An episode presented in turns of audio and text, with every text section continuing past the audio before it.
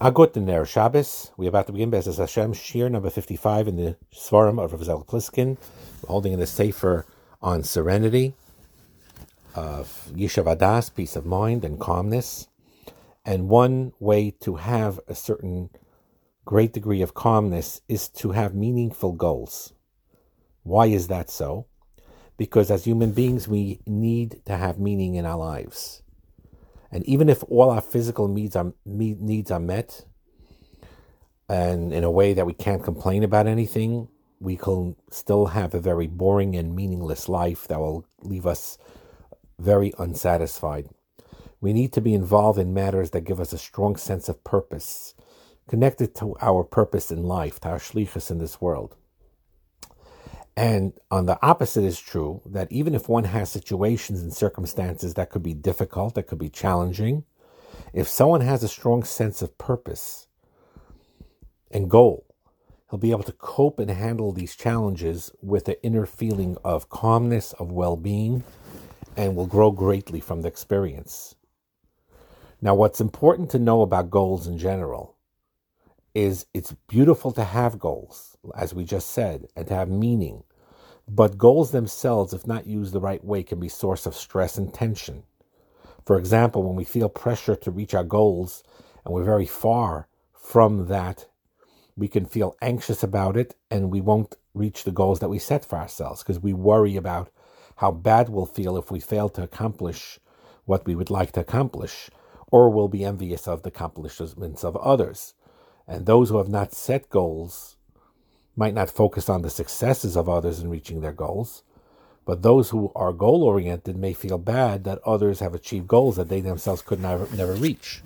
So it's very important for people is to have goals, to have meaning, and to try to accomplish, but really be calm and have a peace of mind in when you are setting and reaching those goals. Because if those goals are out of your reach, it's not in your ability, then it's not your goal. That's not meant for you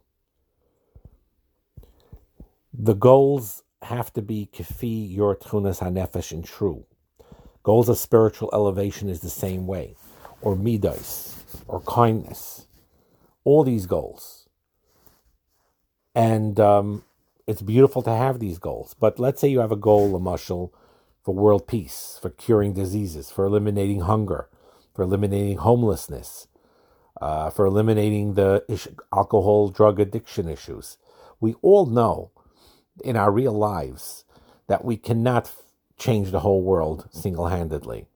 We in reality we only have a small percent that we can do. But that small percent is our whole world, our circle of influence. And that's very important. We realize, similar to what Nava says, Lo ha ligmar viata rishoy You can't finish the job. You can't have a goal that's that it may change the whole world, but you need to strive for in your own personal world of your life to achieve the goals that you can achieve. He says something beautiful here that he says that one of his rabbeim, Zel Pliskin says, one of his rabbeim, Rav Gavriel Ginsburg, he quotes it here in this book in Serenity, in Gateway to Happiness, which is an earlier book published by Feldheim. He didn't mention his name, but here he's mentioning his name. And he said a fascinating line. He said that when you reach for the stars, you may not catch any, but at the very le- least, you won't get your hands full of mud. Which means is, is that when you have meaningful goals, you're improving your character, even if you're far from that perfection that you want to have. Helping people, for example, is a meaningful goal. Raising families with love, instilling lofty values in them, is a meaningful goal heeding one's words, not to cause harm and pain, and staying away from lashon hara all meaningful goals. They're meaningful goals, even if you fall short sometimes from them, because you will be uplifted by it. You will definitely grow, and achieving these goals in time will help you feel better about yourself. Will give you a calmness. Will give you a sense of purpose. Now, here is a, an analogy he gives that's very important. When you have the opposite problem, where you, if you come from a family that they're very high achievers, let's say, They all accomplish tremendous things, and and you're there, and you you, you feel you, you you know it's beyond you. What do you do? So here is what he says. I come from a family of high achievers. I live far from my extended family and find meaning in my daily life, but when I visit my family, I feel highly stressed. They all seem to be involved in matters that are more important than one I am doing in my life. That makes me sad on a deep level. And I spoke to my rabbi about this, and he pointed out that what I've been doing in my life was more meaningful than I gave myself credit for. In spiritual matters, in personal growth, I was accomplishing in ways that were unique to me. In addition, it is important to be aware that we each have different missions in this world. My task was to achieve my goals, not the goals intended for somebody else. For example, someone born with a handicap might not objectively accomplish as much as someone without that handicap. But by utilizing one's time and energy, one subjectively has accomplished more, and that is what really counts in the long run when our entire life is taken into consideration. I was told to keep setting reachable goals and to feel profound pleasure and joy in the daily actions that I took to reach my goals. Each action may be tiny, but it was building my character, and I was having a positive effect on the lives of others. And I would keep my eyes open to find opportunities that I might not have noticed or been aware of if I had not been searching and this discussion had a powerful effect on, on, on my emotional states. So this happens a lot with siblings. For example, if um, you see your other brothers, younger or, or, or older than you, have more learning ability than you do, more kashrainis, more ability than you do in certain uh, uh, learning, and you feel bad about it. Or girls also, you maybe have sisters that seem more accomplished, more talented in certain things, and you feel bad about it. The p- purpose and the point is is not to feel bad about it, to value yourself the way you are and grow with the goals that you can accomplish. So if you have less ability than your brother or less ability than your sister in certain aspects, you need to not feel bad about it, but rather realize that you have your own goals that you need to accomplish, that only you can accomplish with your gifts, with your talents, whatever they may be. And as long as you set the goals for yourself and feel proud and good about how you accomplish things and create that goal. So, for example, let's say you have a brother that's a big illui, a big genius, and a Talmud Chacham, and he finished Shas already, and he's already 18 years old, and he finished Shas since his bar mitzvah now, and he finished Shas. And you're a brother that you don't have that kishrin, kishrin. You don't have that ability. You don't have chalisha sadas about it. You realize that Kadosh Baruch Hu created you the way He created you, and I may not be able to do what He does, but I can do what I can do. I can finish a mesechta. I can finish. I can accomplish my own chelik and Torah that's unique to me and my own abilities that's unique to me. And that's very, very important. So when it comes to reaching goals, when you have meaningful goals in life and you have a purpose in life that creates a lot of serenity, a lot of peace of mind, as long as you don't put excess pressure in unrealistic goals. So you have it's a two, you know, it's a balance. Not to have no goal to have no goals at all is a disaster and you'll not fill your potential in any way. So you have to have goals. But at the same time, if you have overreaching goals beyond your abilities, unrealistic goals, that could bring you down too. So you need to know your tchunas nefesh and take be proud about every baby step you take towards the goals that you accomplish. That gives you a sense of meaning, that gives you a sense of purpose, and ultimately a sense of calmness, peace of mind, and serenity. Part of being serene also is to remain calm even when you need to speak and act with empowerment.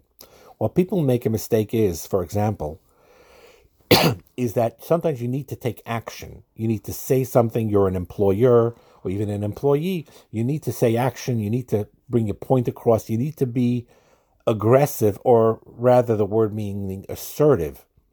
So people sometimes don't know how to do that to be assertive but in a calm, relaxed way.